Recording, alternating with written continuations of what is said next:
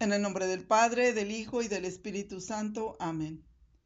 Muy buenos días, mi amado Jesús. Muchas gracias por darnos este tiempo de oración donde intimamos contigo para conocerte cada vez más. Danos hoy luz con tu gracia para poderte imitar y parecernos más a ti. Amén. Del Santo Evangelio según San Lucas. Un día en que Jesús, acompañado de sus discípulos, había ido a un lugar solitario para orar, les preguntó, ¿quién dice la gente que soy yo? Ellos contestaron, unos dicen que eres Juan el Bautista, otros que Elías, y otros que alguno de los antiguos profetas que ha resucitado. Él les dijo, ¿y ustedes quién dicen que soy yo? Respondió Pedro, el Mesías de Dios. Entonces Jesús les ordenó severamente que no lo dijeran a nadie. Después les dijo, es necesario que el Hijo del Hombre sufra mucho, que sea rechazado por los ancianos, los sumos sacerdotes y los escribas, que sea entregado a la muerte y que resucite al tercer día. Palabra del Señor. Gloria a ti, Señor Jesús. Muy buenos días, soy Columba Calderón Maya de la familia misionera Verbunday de Monterrey, Nuevo León compartiendo para ustedes mi oración con mucho gusto por este medio de palabras de vida, fruto del Evangelio según San Lucas capítulo 9, versos del 18 al 22, donde Jesús, después de esos momentos íntimos con el Padre en oración, se dirige a sus discípulos que le acompañan, cuestionándoles dos cosas. Primero, ¿qué dice la gente de él? Ayer el Evangelio nos decía que Herodes, que también era judío, se preguntaba, ¿quién sería este de quien oigo tales cosas? Pues ya la gente tenía esta confusión.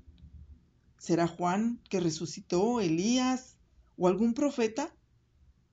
La pregunta tiene mucho que ver con esa diferencia del concepto que hoy tenemos de Jesús, ya sea por lo que nos dice la gente o por la experiencia personal con Jesús el Señor.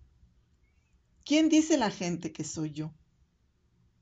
Esta la podemos contestar fácilmente porque la pregunta centra nuestra atención en los demás. Hace que nos giremos alrededor y contemplemos a los amigos, los compañeros de trabajo, los vecinos, a nuestra propia familia. Y comprendía que esta gente que nos rodea no solo nos informa de quién es Jesús para ellos, sino que también me permite ver qué estoy proyectando yo. Porque ver a los demás me sitúa a mí qué tanto voy madurando en mi relación personal con Jesús. Pues como les decía, hay una gran diferencia entre los que conviven con el Señor y los que no. Ahora Jesús les pregunta una segunda pregunta a sus discípulos que están cerca que han caminado con él, le han escuchado, comido y dormido a su lado. ¿Y ustedes quién dicen que soy yo? Les recuerdo que ellos están en un lugar apartado, lejos de todos, en un lugar solitario que propicia la intimidad.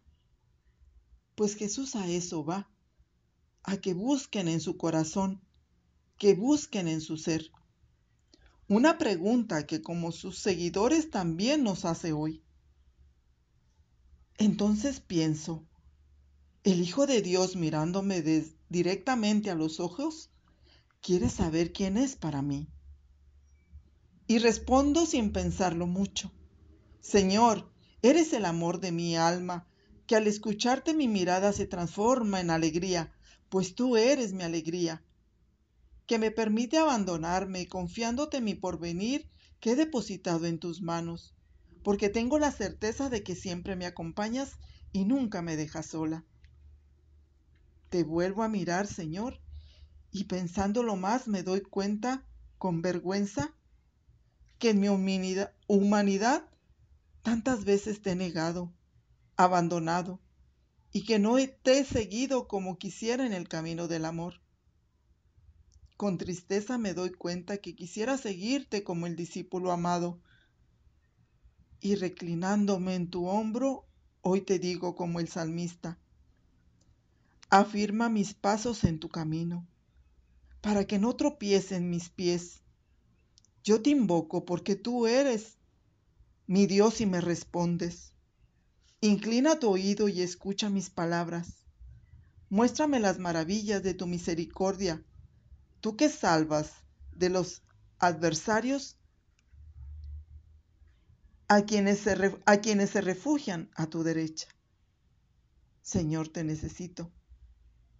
Y es que descubramos que junto a Jesús todo es gracia. Por la misericordia de Dios soy lo que soy. Es Jesús, el Mesías de Dios, nuestro Salvador, a quien seguimos, escuchamos y podemos contemplar, quien nos enamora nuevamente, que nos regala su favor para trabajar en la viña del Señor. Ser sus relevos como lo fue Pedro, como Juan, como Pablo, que nos dice que vana es nuestra fe si no proclamamos un Mesías resucitado que Jesús está, que nos tiende la mano en las caídas, para hacer su boca, su voz, su mirada, y que al hacerlo darle sentido a nuestro destino. Porque ninguno de nosotros vivimos para sí, y ninguno muere para sí. Si vivimos para el Señor vivimos, y si morimos para el Señor morimos. Tanto en la vida como en la muerte pertenecemos al Señor.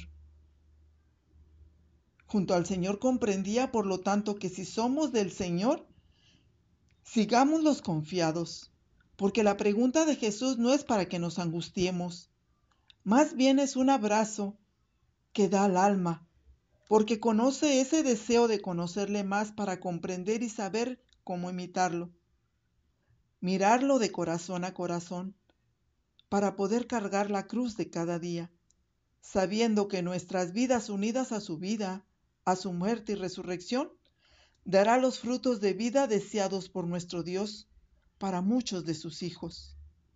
Hoy, junto a Jesús, renovemos nuestra profesión de fe y confesemos desde nuestro, desde nuestro interior quién es el Señor.